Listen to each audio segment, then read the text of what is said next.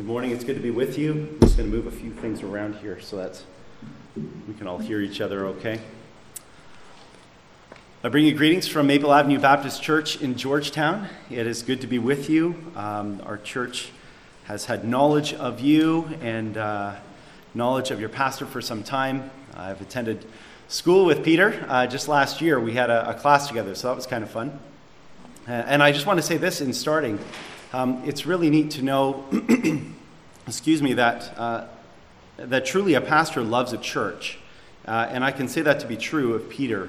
Um, just as he was even considering a time of uh, consideration here, uh, he and I were talking really specifically about some of those things, and just knowing what a what a unique opportunity and responsibility that would be. Uh, and that was not lost on him. And to hear his love for you grow over his time here is something that um, I'm sure he's communicated to you in different ways, but I think it's always helpful to hear it from someone else. And I know that to be true, so I want to say that to you. It's also nice to see familiar faces from different, uh, different walks of life. Uh, I have a former hockey coach here, and uh, my mom's here visiting, and uh, other friends from other places. So it's, it's nice to see so many familiar faces as we go into God's Word together and we ask His Spirit to be at work in our hearts. So I would, if you haven't uh, kept your Bible open, if you could open it now to Luke chapter 15. So if you're in the New Testament, you want to go Matthew, Mark, Luke. It'll be the third, third book in the New Testament. We're going to look at Luke chapter 15. We're actually going to look at the entire chapter this morning, but we're going to be walking through it in a, in a fairly quick manner, so it'll be helpful if you keep your Bibles open, whether that's uh, on paper or on a screen. Uh, whatever, whatever suits you, that will do for us this morning. Isn't it the case that when we lose something, we are invariably, fa- invariably happy when we have found it? Uh, it could be something small, maybe like a, a, receipt that you're looking for. You wanted to return that thing to the store, or a mitten, or a sock, or a Tupperware lid. I think somewhere in this world there is a giant vat of socks and Tupperware lids. There, there's somewhere it exists. I know. It is a treasure trove. Maybe something a little more important. Maybe you've misplaced your keys uh, or your purse, something like that. Your, you, your intensity for looking for those things is going to go up. Uh, now, maybe now that we live in this technological age, uh, the world stops if you have misplaced your what? Your phone. You can't find that, no one's going anywhere, right? We are invariably happy when we find the things that we are looking for.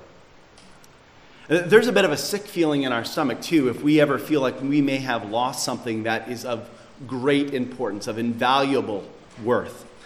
We were transferring all of our data, I say we, the royal we, it was me, transferring all of our data from our old computer to our new one. Now, this had all of our family pictures, uh, wedding pictures, pictures of uh, our kids learning to walk and talk, everything. I was transferring all this data from the old computer to the new computer, and I, I did it right. It was all done. Well, until I went to go find some pictures. I went to go look, and I couldn't find the folder. Where was it? It wasn't there. Well, it must be somewhere else. So I clicked through and clicked through and clicked through some more, and then you know that, that anticipation begins to rise. You start to begin to feel a little bit of stress. Now, where is it? And then you start to get that bit of a cold feeling come over you, like, Oh no, I don't think it's here. Oh no, I don't have the other computer anymore. What have I done? I remember telling, telling Barbara, my wife, saying, I, I think I've deleted, I think I've deleted everything. Like, I think it's all gone. Uh, to be honest with you, we both grieved the reality that that might have happened. Um, it was a sickening feeling. I spent pretty much the next three days, every spare moment I had, clicking through, doing advanced searches, Googling things, trying to figure out is there some way that this stuff exists that I could have, maybe have deleted, could bring it back, all the rest, nothing. My kids, I remember even coming into my office and seeing me saying, like, what's wrong? It was clear. I ended up telling some family and friends this is what happened, just asking that they would pray for me as I looked for these things, that I would have peace and perseverance, because I needed those two things in spades. Well, after a, a, lengthy search over three days, uh, I happened to click inside of a folder, inside of a folder that was inside of a folder that had this long string of numbers and letters that made absolutely no sense to me. And there was everything. Whew! You know, that's one of those moments when, when you don't say glibly, thank you, Jesus. it is there. I remember running through the house telling, just, you I found it, I found it. We celebrated, the kids came together. We all celebrated. I told friends and family what I had found, and they celebrated my find. You see, those who are with us, those who know the extent of what has been lost, they are invariably happy. They are thrilled. They rejoice with you when it has been found. See, it is fitting when those who are with you celebrate the things that you have lost. Our passage today, Luke 15, speaks of three things that have been lost and were found. And now, all of these things, they didn't just suddenly appear. No, they were either sought out or their return was hoped for. And when they were found, the celebrations weren't a solo experience. It wasn't me just celebrating in my office alone. No, the celebrations, they were shared. And on the day that the good news came, when the shepherd was returned with his sheep, when the woman had been reunited with her coin, and the father with his son, preparations were made and celebrations were had. Now, while our minds might initially go to the value of the thing that was lost, the sheep, the coin, or the son. we're going to see today that these three things actually act as a vehicle that expose the nature of our heart the nature of the heart of those who would either celebrate with Almighty God or hold their tongue, or maybe even worse, scowl. The main question that we're going to be answering this morning is this What should the outpouring of our heart look like when that which is lost becomes found? These three parables, which are actually one parable, look back to uh, verse 3. It says, So he told them this. It says singular parable. And then he proceeds to tell them three stories. So I'll speak of it as three parables, but understand that they're one. They're intended to be one package together. But to understand these, it's important to grasp the context in which these three parables are being shared. Look back to verse 1 with me of chapter 15. It says this Now the tax collectors and sinners were all gathering around to hear Jesus. But the Pharisees and the teachers of the law muttered, This man welcomes sinners, and he eats with them. You see, the presence of Jesus had drawn a mixed crowd. Part of the crowd were the Pharisees and the scribes, the, the teachers of the law. These men would have been ones held in high esteem, both by others, but maybe more tellingly by themselves. These Jews knew the law. They knew the law on the law. They knew what God wanted. They were the righteous ones, after all. But as the verse tells us, there was another group of people drawn to Jesus as well. They were the tax collectors and the sinners. They were Jews as well, but these weren't the righteous ones. These weren't the ones who kept the law, or knew the law, or knew the law on the law. In fact, the tax collectors were the ones that had sold out to Rome and were known to steal from their own people. The sinners, what a lovely name for a group of people, isn't it? Were likely made of those less desirable parts of a population thieves, prostitutes, the unclean, the poor. This group had no social standing or religious right, and yet when Jesus sat, they clamored to be next to him. And Jesus didn't drive them away. After all, as we'll see, these were some of the faces of the loss that our text alludes to in metaphor. And being lost is, is that which is on full display in this section of Luke. The only hope one has when one is lost is that one might be found. In fact, this emphasis is underscored by the fact that the word lost is used just as the word found in this context, Jesus is making it very clear for us that as we think of these two terms that we should marry them. That when we hear of the thing that is lost we should also think of that which became found. Now the use of these words uh, aren't accidental. The weight of these words shouldn't also be lost on us today. In fact uh, the very foundation of christian theology is wrapped up in our being lost and being found by God in Christ. And if you're a Christian here today, even if you're a newer Christian, And even if you maybe struggle with some of the more complex doctrines of the Christian faith, you will be able to, with clarity, declare, just as the familiar hymn does, that you once were lost and you now are found.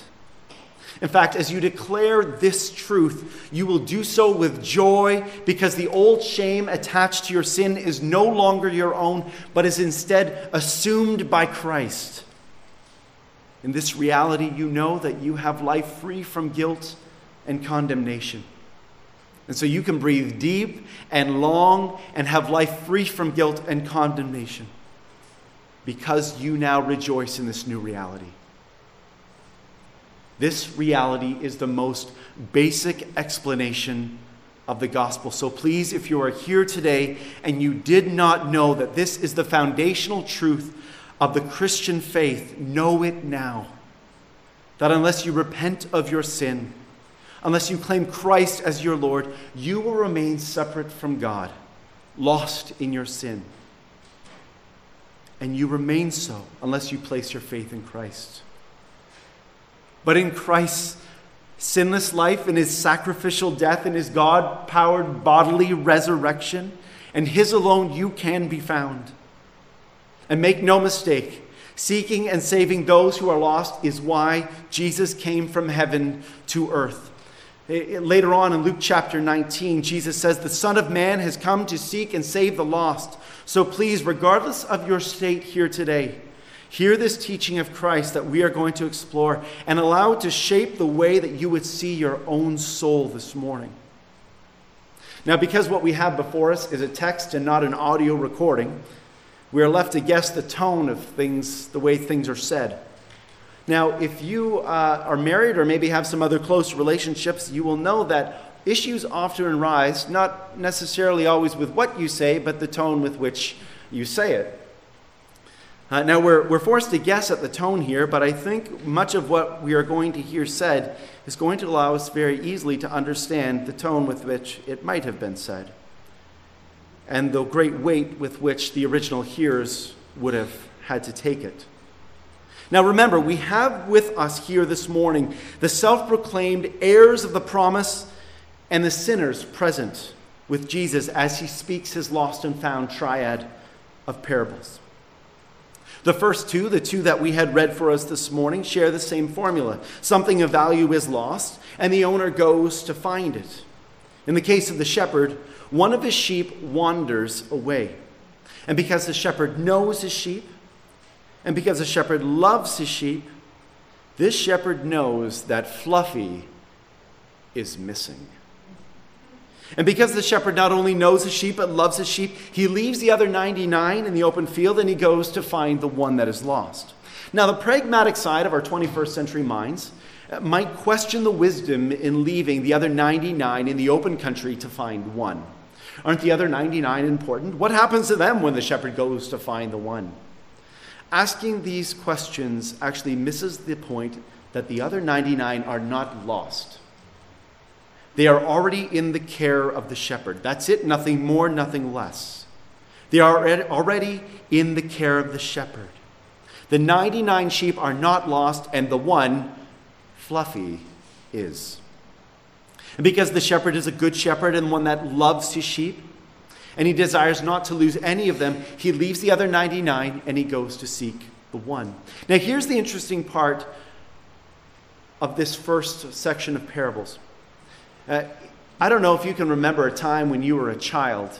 Uh, maybe you were out with your parents, uh, maybe in a, a, large department store, something like Sears or the Bay, you know, these big ones with lots of turnstiles of clothes. My mom's here today, so I remember doing this to her. Uh, I remember finding a, a, a rack of clothes and hiding inside of it and listening to her walk around, listening, Joshua, where are you, Joshua? And it was, it was quite humorous to me. Uh, I appreciate now that it's not so humorous as a parent uh, my wife and I, we were in San Antonio, Texas. It was about eight years ago now. We only had two children at the time. Catherine was two, and Olivia was still in a stroller being pushed. We had man on man coverage for this one. Uh, Barb was pushing Olivia in the stroller, and all I had to do, my, my one job, follow Catherine. That's it. We we're in this museum of play. It was this cool place, lots of hallways and things that kids could do, try on. And and have a great time. There's three floors to this place, so it was quite large. And, you know, we, we allow our kids some, some space to roam, and I knew, well, she kind of went around a corner, so that's fine. She's just playing. And I kind of sauntered around. It was a busy place, and I didn't see Catherine. Where was she? Well, she must be around the next corner. Went around the next corner. Catherine wasn't there either. I went around a few more corners, and Catherine still wasn't there. And at, you know, finally, I realized I needed to go back to Barb and say, you know that one job I had of, uh, of watching Catherine? yeah, I kind of I kind of messed up on that one. I, I don't know where our daughter is. Well, I figured it's a it's a closed circuit place. You know, you can't these things are on lockdown. You can't get out. Catherine's got to be here somewhere. So we split up and we start looking for her. Can't find her. A couple minutes later, still can't find her. My pace is picking up. My Canadian calm is now beginning to erode quite quickly, and I'm Catherine. Catherine, where are you? Lots of noise here. Five minutes have passed. Can't find her. I've done two loops of this entire place, and I can't find her anywhere. By this point, I've now grabbed somebody who works there and said, This is my daughter. This is how old she is. This is what she looks like. Uh, I can't find her. She's missing. Staff get involved. Another five minutes pass. Ten minutes is now gone, which of course goes really quickly, but in those moments feels like an eternity to you as a parent. My daughter's gone. I don't know where she is. We get near the front of, of this facility where people would leave, and I think maybe she's gone outside. And as I'm standing there, uh, one of the workers in the shirts of the people that work there walk, and they have little Catherine in hand walking towards me. She had somehow managed her way to the back of the building, gone on a staff elevator, and was walk- going up and down just hitting buttons. She came back, no, no worse for wear, not knowing what really had happened. But of course, as a parent, you want to, at that moment, both hug and love your child and strangle them all at the same time. I love you, but don't you ever do that again. You are thrilled, but you are terrified at what has just happened. And that is a normal parental response. But look back to verse 5 with me. Look back to verse 5. When the shepherd finds his lost sheep, look there. It says this And when he has found it, he lays it on his shoulders, rejoicing. You see, the shepherd expresses no anger and he offers no sharp rebuke. He doesn't beat the sheep for wandering off, he doesn't chain the sheep to a post so it won't wander away again. Just picks it up and he places it on his shoulder so it can be reunited with the flock under the shepherd's care. And he celebrates that his lost sheep is now found. And this is the image that God provides his people with through the prophet Isaiah of himself. In Isaiah chapter 40, verse 11, he writes, he will tend his flock like a shepherd.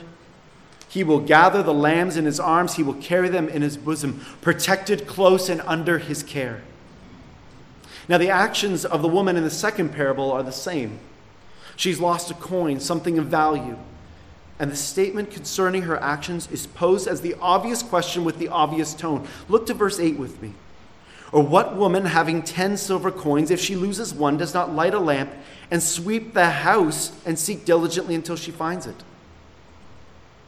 The answer to this rhetorical question, of course, is built within the question itself. If you lose something of value, finding it is of paramount importance. And when that's happened, when we've lost something and we don't know where it is, we go back to the place that we think we may have lost it. And if it's your house, you begin cleaning when you haven't found it the first time. I know we've gone through more than one room or more than one desk drawer that's gotten cleaned a few times because that's been the, clay, the case. We do this because what we've lost is of value. And when that which is lost becomes found, we celebrate. There's high fives, there's uh, Facebook posts with a smiley face emojis, there's text messages going back and forth. Uh, we call together the people that know us and that, that love the things that we love, and they share in our celebration. We call out, Come with me. My joy is great. Celebrate with me. To drive this home, look, look at verse 6, and we'll see how this happens in both. Look at verse 6. It says, of the shepherd, it says, And when he comes home, he calls together his friends and his neighbors, saying to them, Rejoice with me, for I found my sheep that was lost. Look down to verse 9. And when she, the woman, has found it, the coin, she calls together her friends and neighbors, saying, Rejoice with me, for I found the coin that I had lost. Now, notice that the, the extent of the celebration seems to supersede the thing that was lost. I mean, it was just one sheep, there was 99 others. It was just one coin. There was nine others. why such need for celebration? Well, remember that a parable is a story that is telling us something that is true, but it isn't true itself. It's a made up story that's intended to communicate a bigger truth. And Jesus uses a parable here to do just that. You see, in both instances, what the lost sheep and the lost coin represent is clear.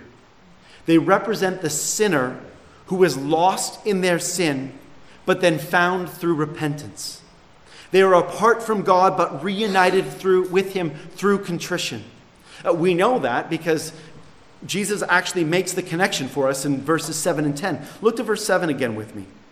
Just so, meaning just like the sheep that was found, I tell you there will be more joy in heaven over one sinner who repents than over 99 righteous persons who need no repentance. And again in verse 10, look there. Just so, meaning just like the coin that was found, I tell you there is joy before the angels of God over one sinner who repents. Yes, there is joy over a lost sheep and coin that have been found. Oh, but when a sinner repents, heaven explodes with joy. Uh, Christian, when you confessed your sin and placed your trust in Christ, angels cheered. We're told that the angels of God get in on the joy expressed when a sinner looks to Almighty God and confesses their need for forgiveness. Just as the friends of the shepherd and the woman celebrated with their friends, so too do the angels of God when a sinner turns from their sin and turns towards Almighty God. Now, at this point, you might rightly be asking, but I thought it said that there were 99 righteous persons that don't need to repent. Uh, the same inference can be gleaned uh, from the one sinner who represents, is represented in verse 10 as we talk about the coins. So, how does that work? Doesn't everyone need to repent? Who isn't in need of repentance? To this, to answer this question, we're going to look at the third parable. And with that, we're going to pull everything together. Now, the third parable you might think is quite the same as the other two. But as we're going to see, the parable of the prodigal son, as it's most commonly known, actually contrasts the two parables that come before it. While it in greater detail exposes the heart of the lost person contrite before God, it also acts as a warning to those who may think they are with God, but in reality have strayed and are really out more for their own glory. An obvious question is why would someone not be happy when a sinner repents and turns to Jesus? It sounds so strange, and yet you and I are capable of muting the joy we ought to express. Oh, it may not be as blatant as what we are about to see, but poisonous subtleties are no less de- deadly. When our own glory holds a place in our heart, the heart change of others will go unnoticed. Let me say that a little bit differently. When the heart change of others goes uncelebrated, it is not the glory of God that has prominence in our own heart. In this scene, in this third section, the scene depicts a father with two sons. It's likely most of us are familiar with this parable. The younger son, the one with whom no honor would have traditionally been given to in terms of being next head of the family, decides that whatever cut he's going to get of his father's wealth, he wants it, and he wants to get out, and he wants it now. The younger son wants to throw off the authority of his father and do his own thing, go his own way. Jesus doesn't paint much of a picture for us concerning the back and forth that the younger son would have had with his father. But you can imagine, A, how brazen an act of the younger son this would have been, and B, how hurtful to the father this might have been. Younger son says, I don't want to wait until you're dead to get what's coming to me, Dad. Be dead to me now and give me what's mine.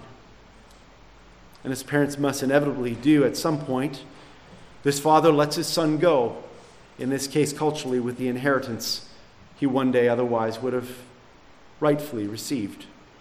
And of course, the younger son, being of such noble character, made only good choices with his newfound fortune. Sadly, no. Look back to verse 13 with me It says, Not many days later, the younger son gathered all he had and took a journey into a far country. And there he squandered his property in reckless living. So not only does the younger son insult his father by demanding his cut from his father's estate, but he takes his privilege he's been given and he squanders it on trite consumables and fair weather friends. For someone who is as self consumed as this younger son must have been, it's not hard to imagine what those things might have been and with what ease he might have found them. In verse 14, we're told that there's a famine in this distant land that he had traveled to. Out of money and nowhere to go, the younger son stoops to the lowest of lows and works as the keeper of pigs. What an abhorrent image to a first century Jew. So hungry was he that he longed to eat the pods of food that he was giving to the pigs. The uncleanliness of the younger son's heart was now being manifested in the role of caring for the most unclean of animals and his most unclean of desires. But the thought comes to him My father is good. Maybe he'll take me back, if even as a servant. Look to verse 17 with me. It says this But when he came to himself, he said, How many of my father's hired servants have more than enough bread? But I perish here with hunger. I will arise and go to my father, and I will say to him, Father, I have sinned against heaven and before you. I am no longer worthy to be called your son. Treat me as one of your hired servants. And so the speech has been prepared. If I'm lucky, he'll take me in. If he does, I live. If he doesn't, I die. The story goes on to speak of the son's return. Look back to verse 20 with me. And he arose and came to his father. But while he was still a long way off, his father saw him and felt compassion and ran and embraced him and kissed him. And the son said to him, Father, I have sinned against heaven and before you. I am no longer worthy to be called your son. But the father said to his servants, Bring quickly the best robe and put it on him, and bring a ring and put it on his hand and shoes on his feet. And bring the fattened calf and kill it, and let us eat and let us celebrate. For this my son was dead, and he is alive again. He was lost and is found. And they began to celebrate. Just like the shepherd with his sheep, the woman with her coin, when that which was lost, not only does the one who had lost celebrate, but joy exudes from those who were supporting the one who had known the loss in the first place. You see, we celebrate when the loss is recovered. It is a fitting thing to do. Now, how do the hearers of Jesus' parables hear this? Well, the Pharisees and the teachers of the law hear that the younger son had thrown off tradition and brought shame upon his house. They learn that he lived a sinful, self indulgent life they know that he's worked with pigs and is unclean. Indignant echoes of verse 2 sinner. How does the other group hear this? How does the other group hear these stories? The younger son had, in fact, thrown off the traditions and brought shame upon his father's house. They learned that he had lived a sinful, self indulgent life. They know that he had worked with pigs and is unclean. Shameful, shameful echoes of verse 2 sinner. Oh, they feel the condemnation. They see themselves in the younger son, but over that they hear the hope. You see, the younger son returned home with nothing of value to pay back the father with.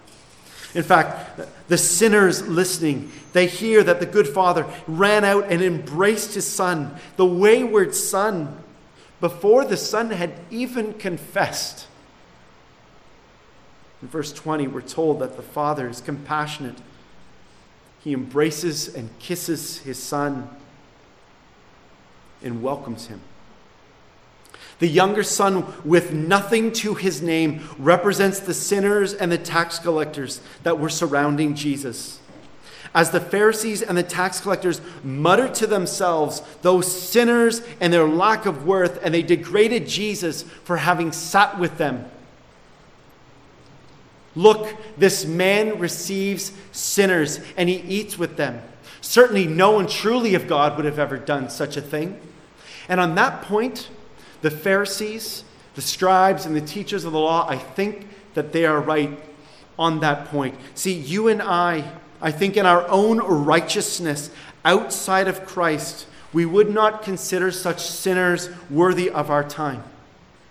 But where you or I might look away, God incarnate shares space. Where you or I might not want to be bothered, God the Son bears the cross so that sinners and tax collectors like you and like me might be received into the goodness of fellowship with our Heavenly Father. And those who are with the Father, they rejoice. Look to verse 24 with me. The father says, For this my son was dead and is alive again. He was lost and is found. And they began to celebrate. They, the servants of the father, rejoiced because they knew that this, review, this reunion, it actually brought honor to the father. And they knew what being in the father's house meant. They knew what it meant for them. And so the servants celebrated alongside the father because in the father's house there is no famine. There is a fattened calf. In the father's house, no one is exposed to the elements, but instead is given a coat, and there's a roof overhead.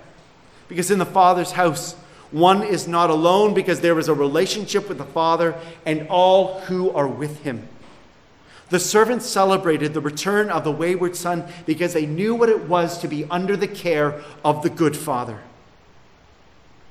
Of course, the parable of the prodigal son doesn't end there. Remember, there were two groups of people listening the sinners and the tax collectors. Well, I think by God's grace they got it. Yeah, there's another group, the Pharisees and the teachers of the law. And I think by God's grace they were about to. Look to verse 25 with me. It says this Now his older son was in the field, and as he came and drew near to the house, he heard music and dancing. And he called one of the servants and asked what these things meant. And he said to him, Your brother has come home, and your father has killed the fattened calf because he has received him back safe and sound. But he was angry and refused to go in. His father came out and entreated him, but he answered his father, Look, these many years I have served you, and I never disobeyed your command. Yet you never gave me a young goat that I might celebrate with my friends. But when this son of yours came, who has devoured your money, your property with property and prostitutes. You killed the fattened calf for him. And he said to him, Son, you are always with me, and all that is mine is yours. It was fitting to celebrate and be glad. For this your brother was dead and is alive. He was lost and is found. And in this exchange, we see the heart of the older son revealed. He is so embittered by his father's welcoming back of his father's stupid son who wasted the family's wealth and brought shame on their name that he refuses to go into the house where his brother and father are. Instead, he only thinks of himself, his own honor, and he sulks outside. Why hasn't such an honor been paid to me? Haven't I always done the to do list the way it's been asked? And just as the shepherd went to find the sheep, the woman her coin, the father goes out in this story now for a second time, this time to meet the older son, the one who has always shown loyalty and done what was right. He speaks as tenderly to his older son as he did receive again his younger. Son, you are always with me, and all that's mine is yours. But he also refuses to allow the son's complaint to stand and separate him from his younger brother. In other words, he's not just my son, he's your brother. And you should be happy for him and with him. My joy should be your joy. It is fitting. And in this exchange, a great reversal of fortunes are exposed. You see, we see the heart of the older son revealed. We can see in the words of Jesus that the older son's actions seem to have always been rooted in his own self interest and not out of love for the father. The older son says, I have done all that's been asked of me. And what did I get? Rings? No. Your best robe? No. No, I didn't even get a goat to celebrate with my friends. Yet for this good for nothing son of yours, you kill the fattened calf. No, father, I don't want to go into your house. I'm happier out here. The parable ends without giving us an answer to what the older brother will ultimately choose. Will he repent of his own self interest and go inside to celebrate with his father and resurrected brother, the one who was dead and is now alive again? Or will he dig in his heels and stay outside of his father's house? We don't know, but it's pretty clear what the options for the Pharisees and the teachers of the law listening in are. Friends, the response of our hearts towards those who are saved is a great indicator concerning the state of our hearts. In fact, I believe in this three in one triad of parables. It can actually be used as somewhat of a litmus test as, as it pertains to our own hearts. It, it's, it's a scope inside, it looks inside of us. Those whose interests are aligned with God's will join with the angels in celebrating when another sinner repents because in that repentant sinner, they see their former selves having been lost and then found.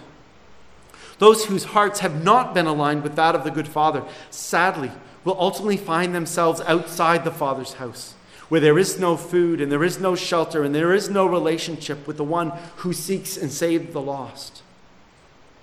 With that, I'd like to suggest you three things from Jesus' teaching this morning that I think should shape our minds the way we think and thereby shape our actions the way we interact.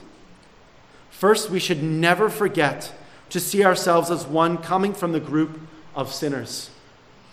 Yes, Ephesians 4:1 tells us that we have been chosen in Christ before the world began, and yet for those of us who are in Christ, there was a time when that was not the case. If you call yourself a Christian, there was a time when you were not. We who are Christians have been sought out and transferred from the kingdom of darkness, where we served ourselves and were slaves to sin, into the kingdom of light, to that of Christ, where we are happily slaves to Him. Those who we can rightly classify as sinners are separated now by nothing more and certainly nothing less than the grace of God through Christ Jesus. And so in them we see ourselves, and with humility we praise God all the more. Please hear me when I say this. If you are joyful about the work of God in saving others, know that this is a mark of God's Spirit in your life. Joy is a fruit of God's Spirit. And so when you feel the joy of the work of God in the hearts and lives of those around you, know that this is a mark of God's work in your own heart. Second thing is this knowing the fate that we have been saved from, the fate of the lost should be of paramount concern to us. You see, unless we had heard the gospel and repented, we would still be among them, those outside the Father's house. And as we know, outside the Father's house, there was famine, there was lawlessness, there was isolation. So, supporting the promotion of the gospel among the lost should be something that naturally flows from our hearts, is a part of our breath. Uh, whether that's participating in the life of the church here, or supporting in the, uh, the, the Word of God going into places where it has not yet taken root, all of these things should be things that we are for in the most prominent of ways. And this fights ambivalence, it fights against it. In fact, if, if someone had saved your life and then you found out that, that their child was ill, had cancer of some kind, your heart would be heavy for them. But if you found that that child had been saved from cancer, your heart would be overjoyed for that parent whose child had been saved. You see, it is a fitting response to be joyous about those who are saved. There is nothing about salvation which is blase. The third thing is this that we should let our lives be marked by joy. One commentator says this He says, Even we who have known the grace of a Heavenly Father can be stingy about that grace being applied to others. the image of the angry older brother, challenges us to have God's heart of compassion towards other sinners. Our compassion towards others is a good indicator of how well we understand our own need for grace. Even in our own interpersonal relationships, you know, we can be stingy in allowing the grace of God to cover over sin because we want them to feel the full consequence of their transgression against us. So let's rejoice in reconciliation and quick to express joy concerning God's reconciling work in others towards Himself. Ironically, we actually rob ourselves of joy and we withhold worship from the only one who is actually worthy of it when we withhold joy concerning the repentance and the forgiveness of others. And so let me say this with the grace of God in mind, may we be mindful of the forgiveness that we have received in Christ.